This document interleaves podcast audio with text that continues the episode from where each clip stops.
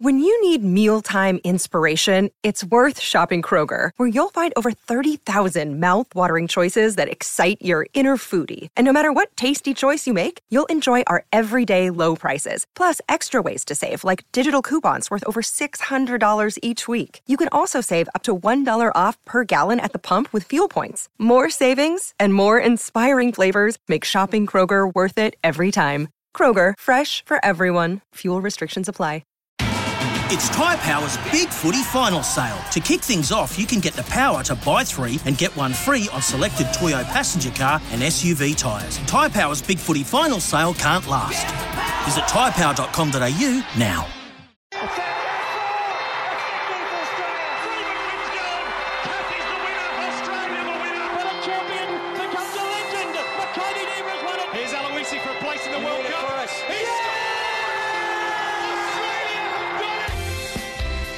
Welcome to This Is Your Sporting Life with Peter Donegan.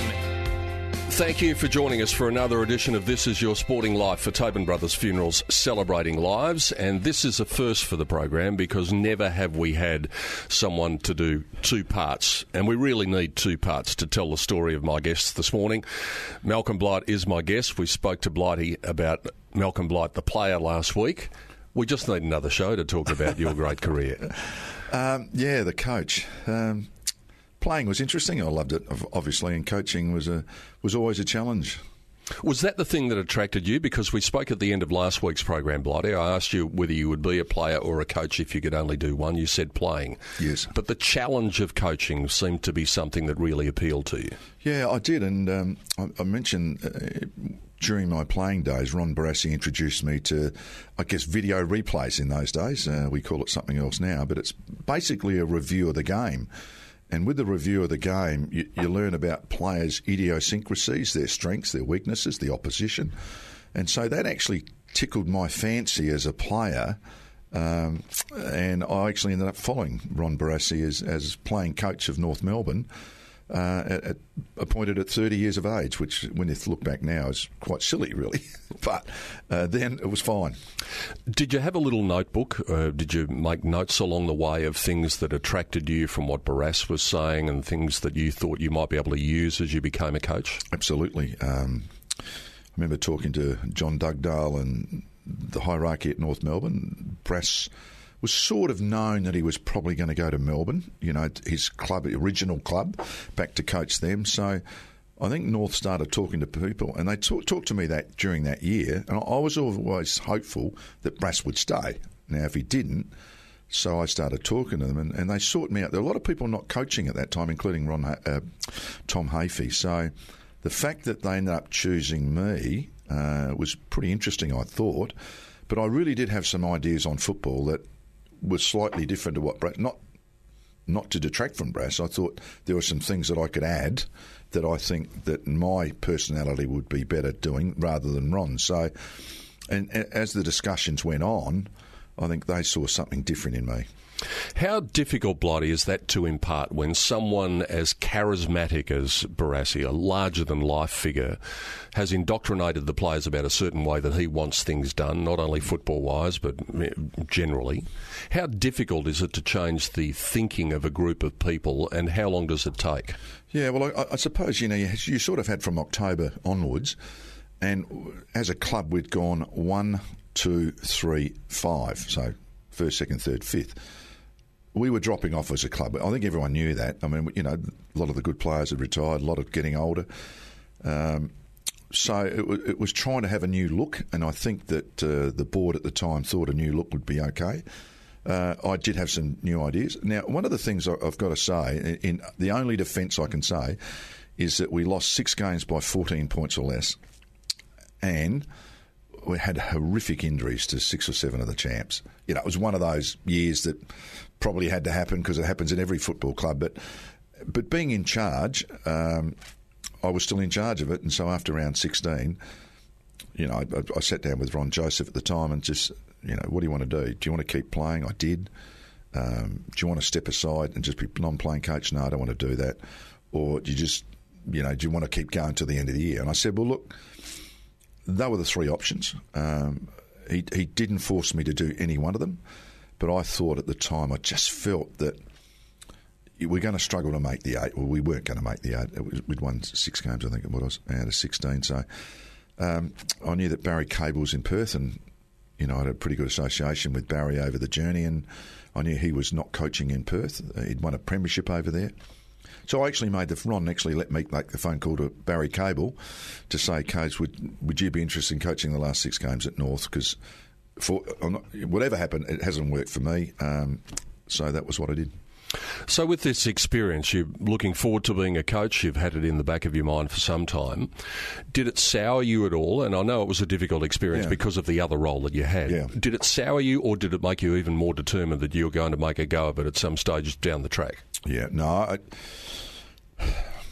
the, the realisation was that when Barry came and I handed over to him through a press conference, I said to him, you know, at the press conference, do you mind if I just go? The boys are out, just started training. He said, no, no, Blighty, I want you to go and get changed and I want you to train. Oh, the worst moment in my football life, bar none. I had to go in the change rooms by myself. I was the coach. I'm now not the coach. Changed. We did a two-lap warm-up in those days and a bit of stretching on the fence. The blokes had already done that. I ran round those two laps of Arden Street Oval with that many cameras and even blokes with radios just watch, trudging, you know. It was just my whole life flashed before me, you know. It was, um, you know, young family, you know, all the things that go through with that. And it was just the worst moment in my football life. Was there one of the boys who said something that broke the ice and eased the moment a bit? Not really. So um, it was that distressing for yeah, you? Yeah, not really. If it did, I didn't probably hear it. Someone might have said something, but I don't know. I was, I was, I was in, I was in fog land, to be perfectly honest. Did that feeling ever lift from you, or did it uh, stay? Well, as I was doing those laps, and every camera and T V stations and radio and press bloke and everybody is, is virtually in my face doing those two laps, I just decided then and there, there were a few things I probably didn't do that I should have done. You know, because because I was playing and there were people off the ground and issues during the week, I don't think I did. I wasn't me. I, I swore on those two laps, if ever I got the chance to coach again, I would be me and I would do it my way. No one will interfere with me ever again. And we'll talk about the next step in the coaching journey, but I just want to explore this a little bit more. This is an environment where we see you. Mm. At the football club running laps, but you get in your car and then you go home. Yep. And that feeling doesn't lift from you. No. Was that a real tough thing to deal with away from football at yeah. that time? Yeah, it was, yeah. I mean, you know, I don't know how many pages there were in the papers. You know, there's probably fifteen or twenty pages of my career and what happened and, you know, the, the disaster of that. And it happened again. It happens to a lot, you know, because that's the, the life you lead. But I, I just, I just knew from that day onwards, if I wanted to coach again, I, I, I know I wanted to do it. It, it. It would be done one hundred percent my way or no way. And I think I compromised as the first timer with blokes you played with and people you knew at the football club. So the compromisation was never going to happen again in my life. So you come back to Woodville. Yep. And there was a fifty thousand dollars fee involved, wasn't there? There was some more money involved, yeah. A benefactor jumped out the sky. A guy from America um, saw the plight of me going back to Woodville and then charging, North Melbourne charging me. Um, so he jumped out the sky and uh, and paid it. And as it turns out, I think, um, uh, didn't uh, Woodville keep the money at one stage? Yeah, it was all, yeah, that was, it, it, it was it was quite convoluted, really. North withdrew. The, yeah, yeah. eventually did, yeah. Yeah, so even in those days, dollars were still meaning a fair bit. Yeah, they were, yeah. So you take your first steps effectively, well, you were playing coach again. Yes. But then what about the experience of just being the coach? The first time that you were just the coach and you didn't have the burden of playing as well. Did yeah. it feel as though a weight had been lifted off your shoulders because you could actually concentrate on the job that you were supposed to be doing? Yeah, look, it did. Because I, I played for three years at Woodville, and the last year, as I mentioned, I kicked one hundred twenty-six goals and, you know, did, did a lot of good stuff and captained South Australia, um, mm. as I had done in captain Victoria as a player. But when I decided to stop, um, ironically, uh, we played the finals the next two years. So we've gone from bottom, four wins, six wins, sorry, four wins, four wins, six wins, with, you know, and going up steadily. The following year, we, we played in the finals and we beat uh, Port Adelaide and Norwood, the two great clubs in South Australia, to make the preliminary final. We just got knocked off in the preliminary final. So my first sojourn as a non-playing coach, and the following year, of course, we made the finals again. So there were two finals appearances from Woodville that had only had one in their whole history beforehand. So no doubt when things didn't go your way at North, and um, it was a difficult experience, as we said, because you were wearing two caps. We keep on coming back to that. You would have questioned what you were doing wrong. What were you doing right at Woodville? When you sat down and you thought, I've improved this place, I've improved this football team with similar personnel, what was it about what you were doing was making that team improve? Well, when I first went back, I was I, I had a bit of Barassi in me, you know, smash people, and hard and loud. And I still did it throughout my coaching career, but got better at doing it, probably picking the mark. So you actually get better at doing it. But I, I think I've mentioned it before, the technique of the game really intrigued me. Why couldn't you mark it? Why couldn't you kick it? Why couldn't you read the game? Why couldn't you use your body? So those are the questions. Every time I started talking to players as I got better at it, non-playing, because you had more time, was that hopefully you started to introduce things that players could improve marginally, just marginally. So the sentences weren't about belting someone. It was actually about helping them. It was going to be a natural progression, I guess, that you would go back to the big time, to the V F L as it still was. How did you manage to find your way to Geelong, to a club that you really had no association with? Yeah, um, yeah.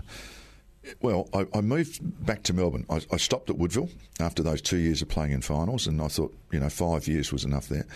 I got offered a role as a, as a general manager in a Brambles company, which was um, a company called S P D Transport. So I actually went back to Melbourne because of work, because of your next future.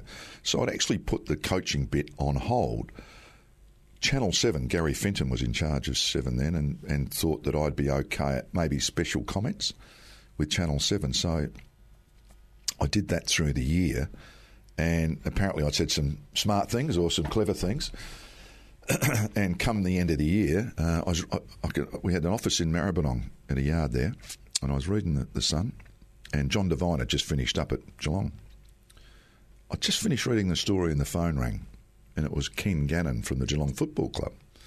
He said, we'd love to have a chat to you, you know, with what's your career as a player and what you've done in Adelaide and what you said on T V, and we're obviously looking for a coach. So Ron, the great Ron Hafey was president at the time, and Ken Gannon came, and uh, the conversation started.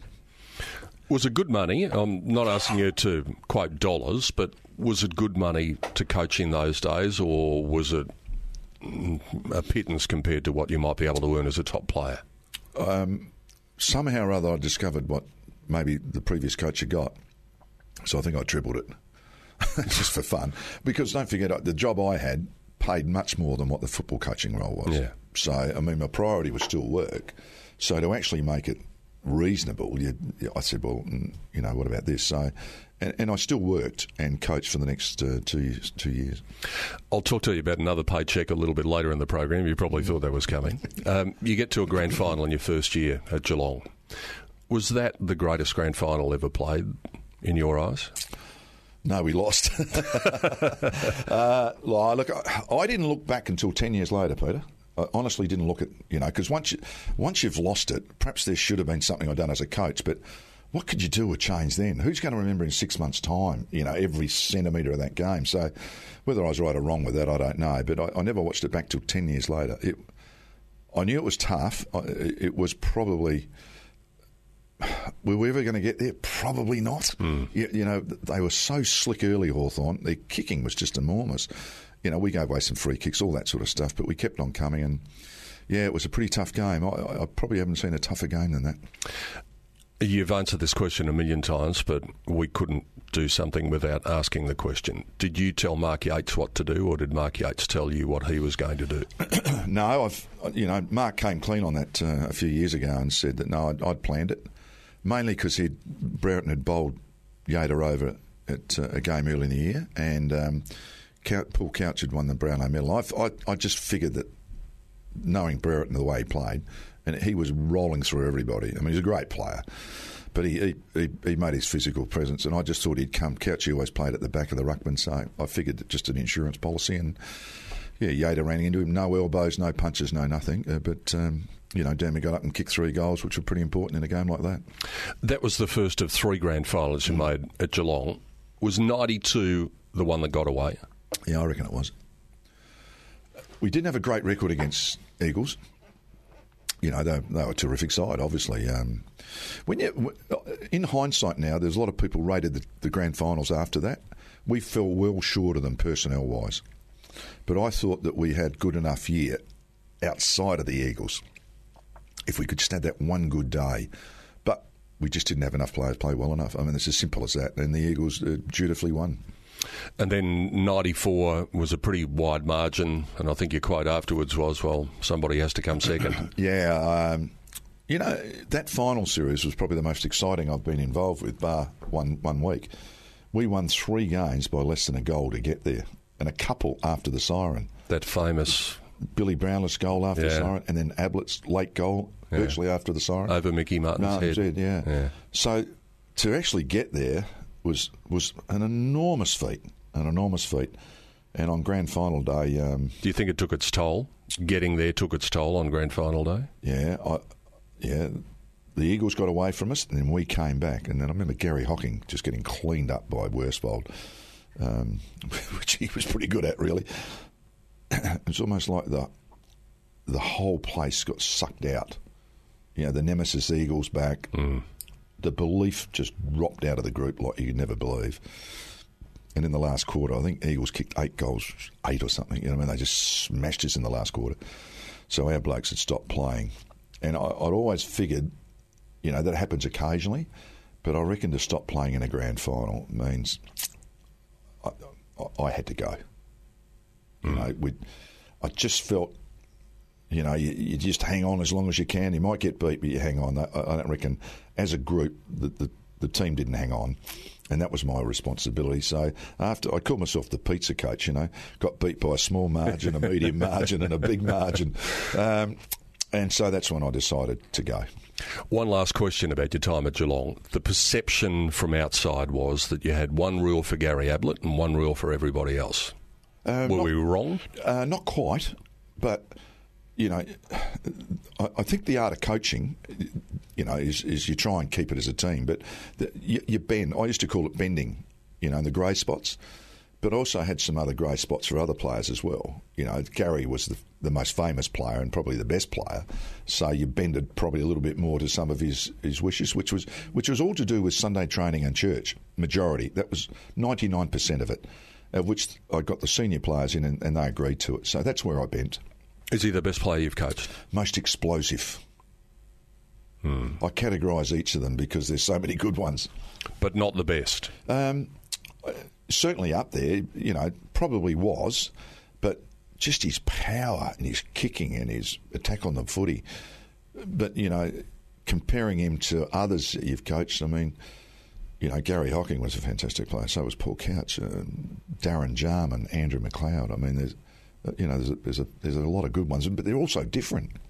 Buddha said you changed everything about Geelong when you yeah. went there. Um, we'll talk about the next step. We're here in the City of Churches talking to Malcolm Blight, and we'll talk about the return to the City of Churches when we come back on the other side of the break. Great to have your company on This Is Your Sporting Life for Tobin Brothers Funerals, celebrating lives. Yeah! You're listening to This Is Your Sporting Life with Peter Donegan. We continue to explore the life of Malcolm Blight as a coach on This Is Your Sporting Life for Tobin Brothers Funerals, celebrating lives. You talked about the fact that your time had come at Geelong, Blighty. So then Adelaide beckoned again a couple of years later. How did that all happen? Yeah, I, to be honest, Peter, I thought I was done. You know, I, I thought, you know, you'd, you'd visited the grand finals three times and just fell short, and um, really enjoyed my time at Geelong. Found it very similar to the Adelaide mentality. You know, the big brothers down the road or yes. across the border. Very similar type people, so I quite enjoyed our time there. Um, so I was doing what I did and went back to work and, um, you know, did some special comments again and a bit of writing and obviously kept around the football world and um, towards the end of ninety-six, um, Robert Shaw had finished up at the Crows, and I got a phone call from John Reid, a great mate of mine from Adelaide days and Woodville days, and, and you know, probably your best mate over thirty-five, forty years now. Um, would I be interested in um, some unfinished business, he called it, um, which was a fascinating way to put it. He reminded me of it, of just recent times. But um, I, I suppose I, I thought, hmm, Crows, they've won eight games, seven or eight games, and not really going anywhere. But anyhow, as, as we got talking, the juices started to get going again. So talked to, you know, Bob Hammond, great South Australian identity, and Bill Sanders, who was a Woodville player and then a Woodville administrator with me, and he was the C E O at the club. So all these bits of people that you trusted um, uh, came together. You actually wanted to coach South Australia. Yeah. Uh, and you couldn't do it because of other commitments. Yeah, circumstances. Did yeah. you find that this was the opportunity of almost being the next best thing? Yes, it did, yeah. It reminded me of, uh, you know, of coaching the state team because, you know, obviously Port Adelaide were about to come in. But uh, so the Crows were, you know, I, I felt I was part of the state team, yes, quite right. And it didn't take long for the football team to change around and for success to come. And we talked about what it means to people when North Melbourne won. But in this footy-mad city, that must have been something. Yeah. Uh, it's almost hard to describe. You can't... Uh, someone said there were two hundred fifty thousand people to the parade after the game, you know, on the Tuesday after. Um, and, in fact, the following year, of course. But just if you saw the footage of, you know, the main street here, Hindley Street, Rundle Street and all that sort of stuff, and the mall and... People were just berserk. I mean, it was just, it was like the weight of the world had been lifted off South Australia. That's how, you know, I mean, that's how important it was. Little brother had beaten up Big, big brother. Yeah. And it, it made, and I don't mean this, you know, what my observation was, it made South Australia relevant. It made Adelaide relevant in the big picture of the sporting world in Australia. Um, and I think that's probably true. And if... If you hear anyone now, they'll always refer back to, even with the Crows losing last year, well, hang on, we've still won two more premierships than this team, or we've won one more premiership than this team. So the fact there's two flags flying in Adelaide at the Adelaide Football Club is pretty important to everybody. What do you think in your mind's eye when you picture what Darren Jarman did in the last quarter in ninety-seven? So a smile comes. Yeah. I mean, it, and, and that's why... You know, if people following football, you know, you get your stars and you get your good players, and that's why the, the congestion now we should take out of it and let the, let everybody have a smile on their face about their champs and the players they really love. You know, don't don't make them tackling machines. That's another game. So, you know, the Andrew McLeods and Darren Jarmans of the world are just priceless. I mean, they, they were just beautiful to watch. Here's another name that might bring a smile to your face, Shane Ellen. Tell us about the thought process behind what turned out to be a genius move.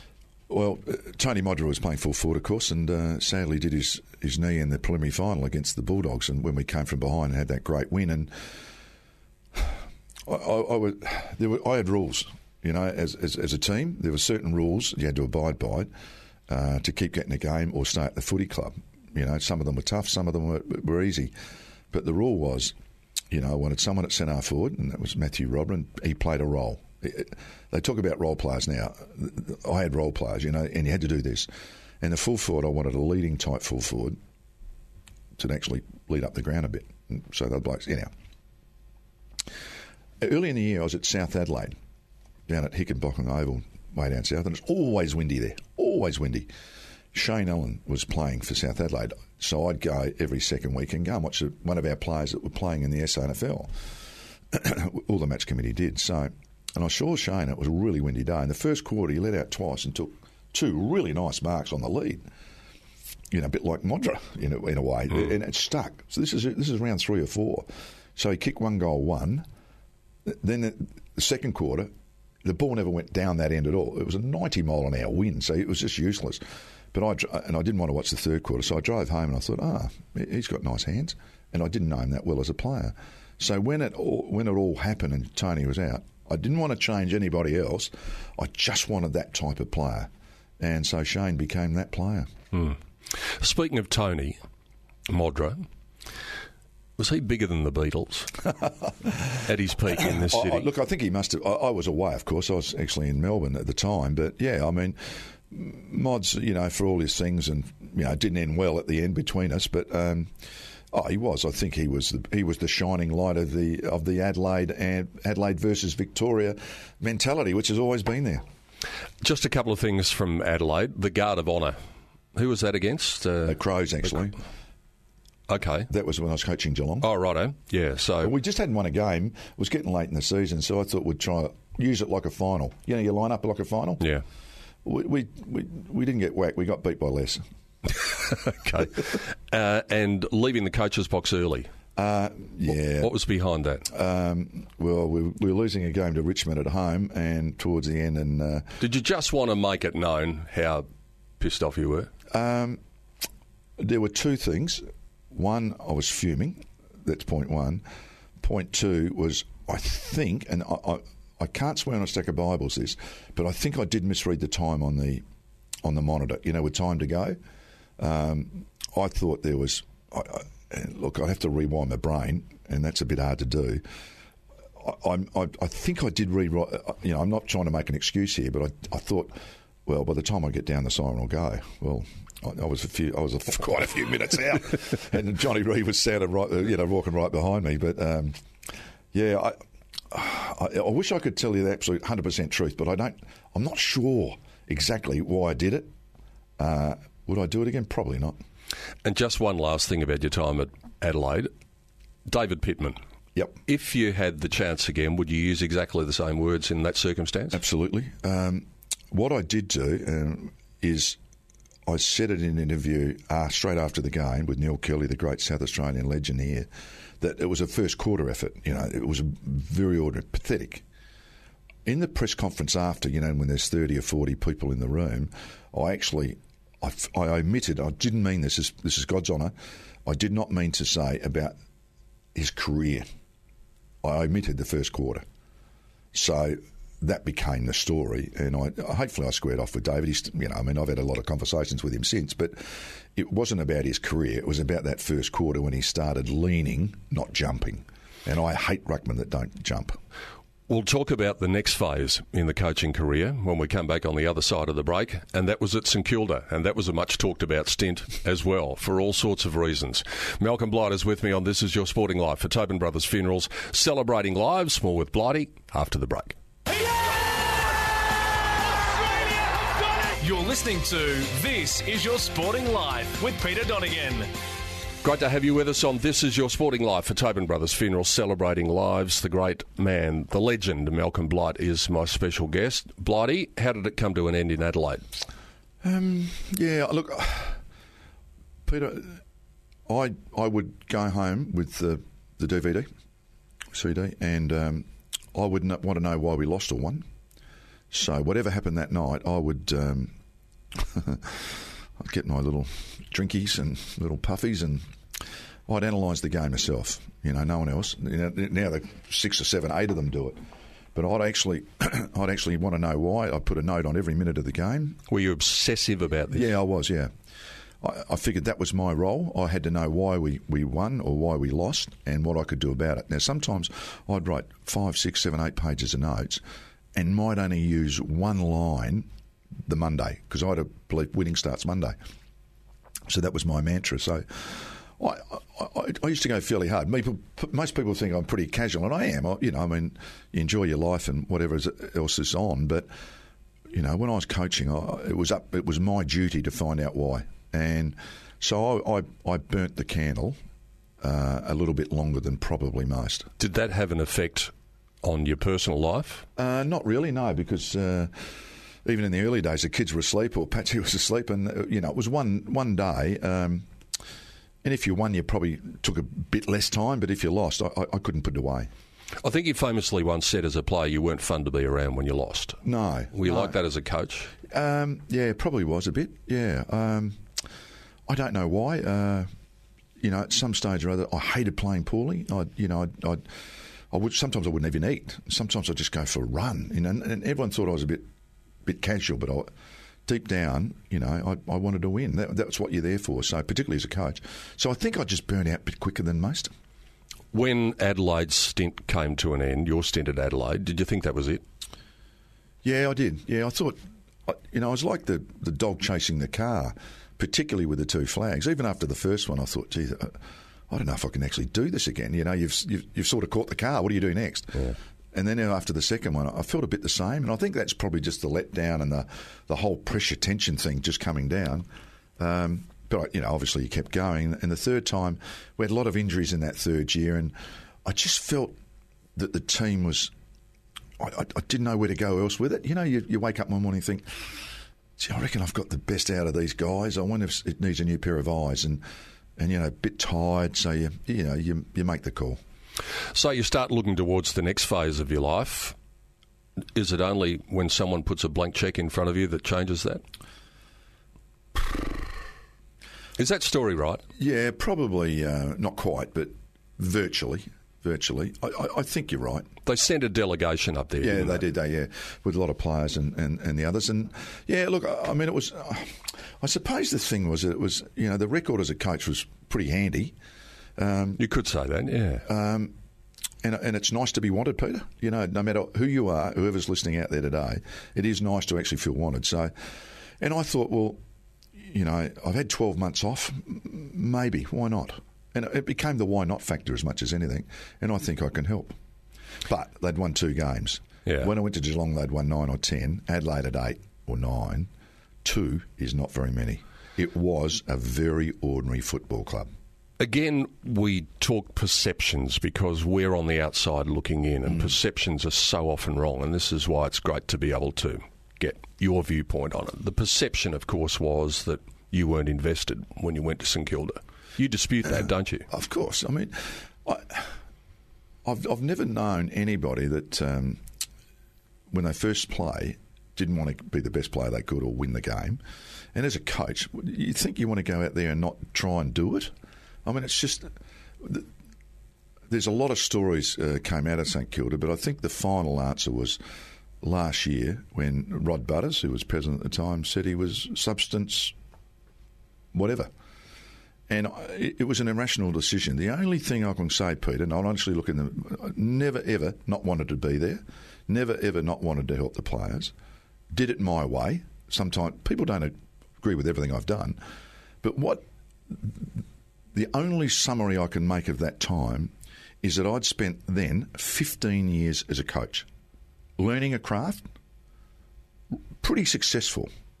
In fact, and some would say very successful. Yet that board knew more about football than I did in fifteen weeks than I'd learnt for the previous fifteen years. Do you get the stupidity of that? Mm. fifteen weeks they knew more than me, that whole board.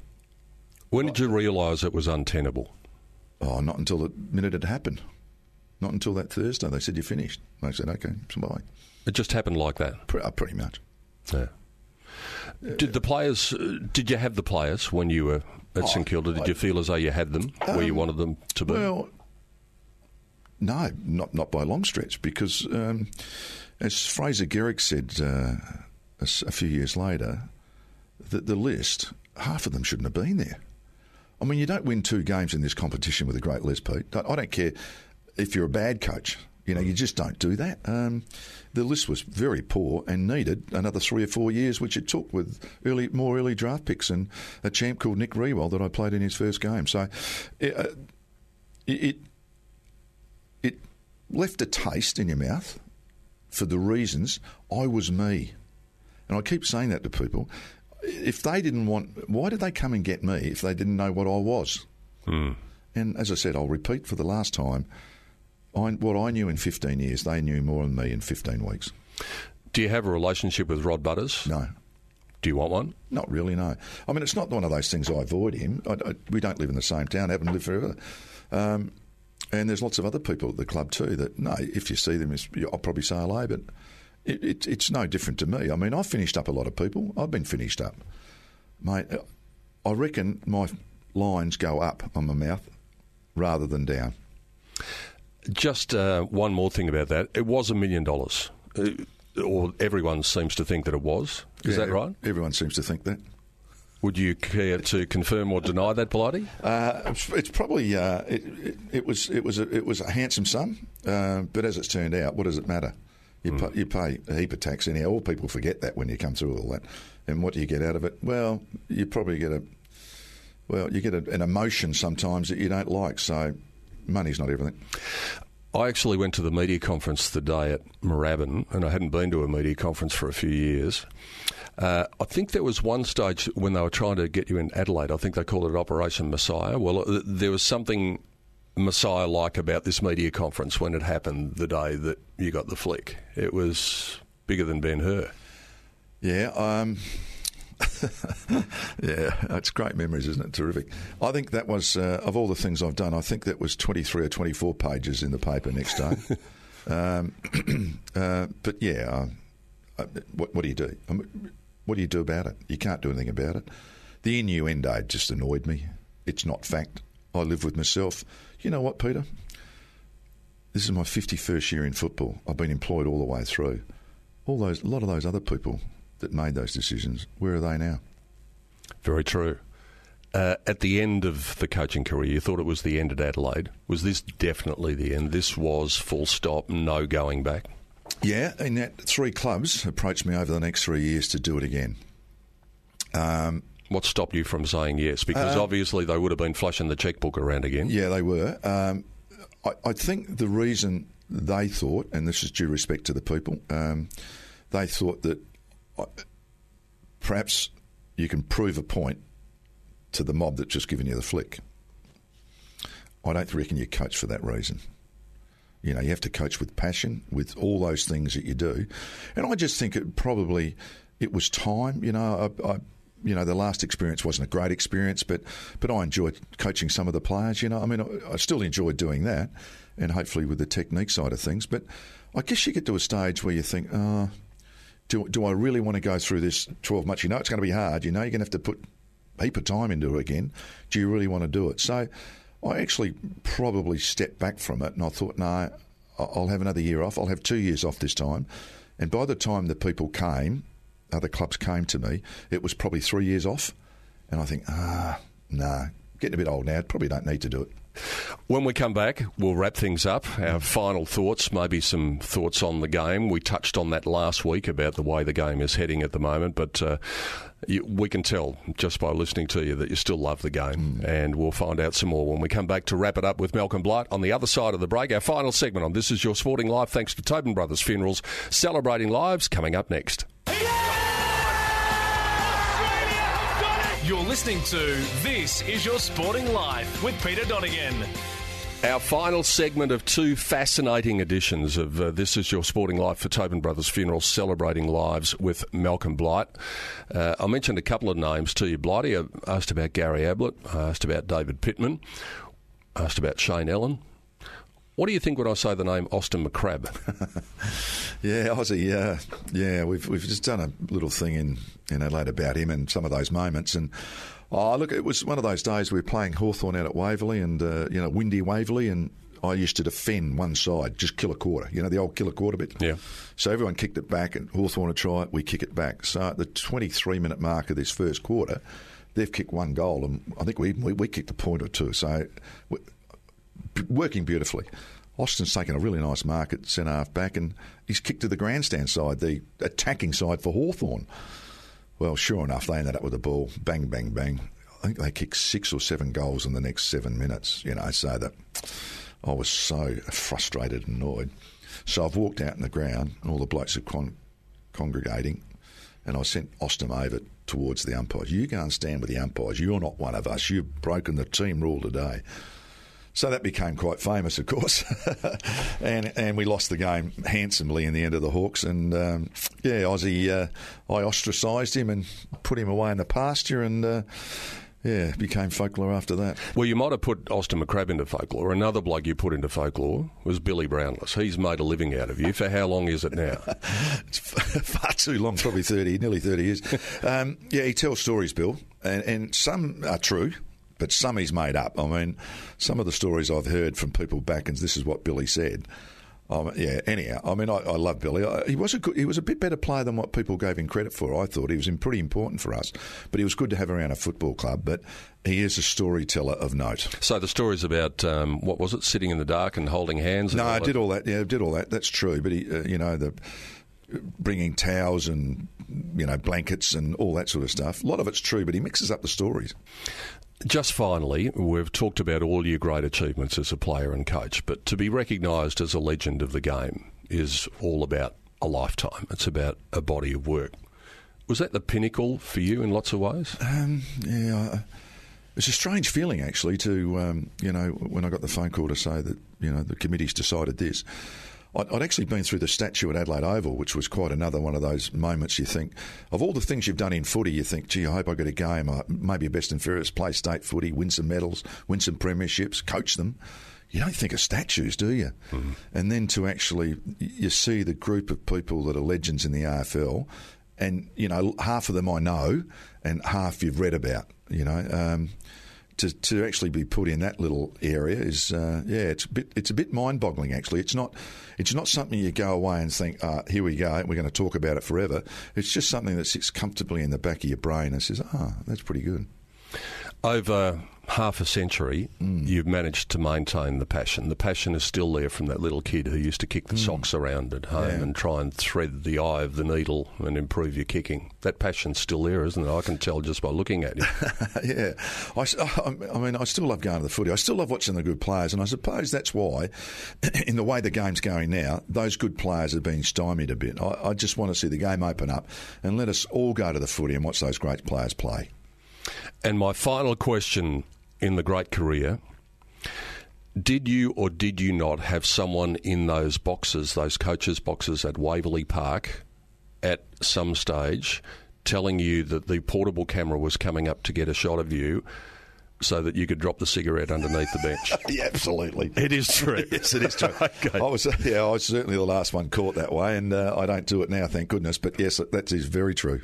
Uh, I'm not sure whether that is an appropriate note to finish our chat, but that's the way we're going to do it. For those of us who had the pleasure of seeing you play, uh, for those of us who had the pleasure of dealing with you when you were a coach, uh, the A F L says you're a legend, and you are. Blighty, thank you.